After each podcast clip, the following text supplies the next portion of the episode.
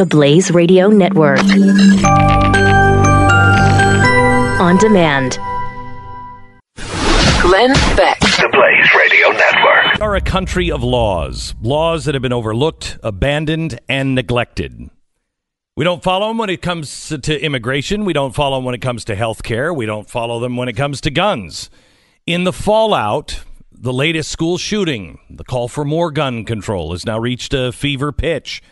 There are reports today that Donald Trump is considering going along with some of these first changes. He's going to raise the eligibility for gun purchases to 21.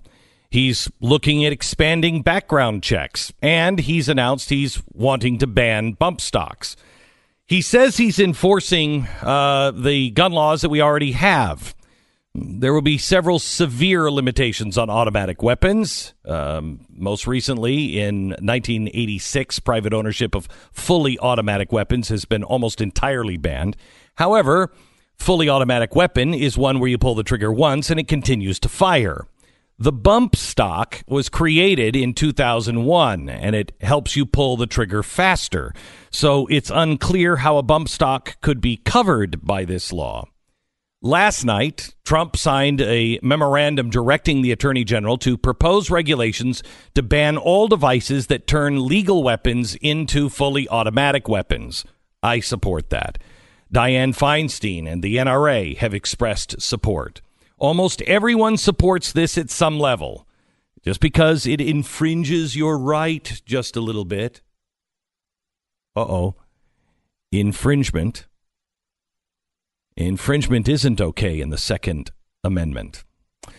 Regardless, disturbed individuals will find a way to kill by any means necessary. They'll kill you with a spoon if they have to. I think we learned that on 9 11. Nothing, and I mean nothing, will stop people from committing unimaginable horror if they have their heart set on darkness. It has, um, it is, it has gone on since the beginning of time. It will continue till the end of time. But enforcing the laws we already have is a really good step. So is following up on the tips that tell you who the shooters will be. Let's hope this is more than a trend. Glenn Beck. The Blaze Radio Network.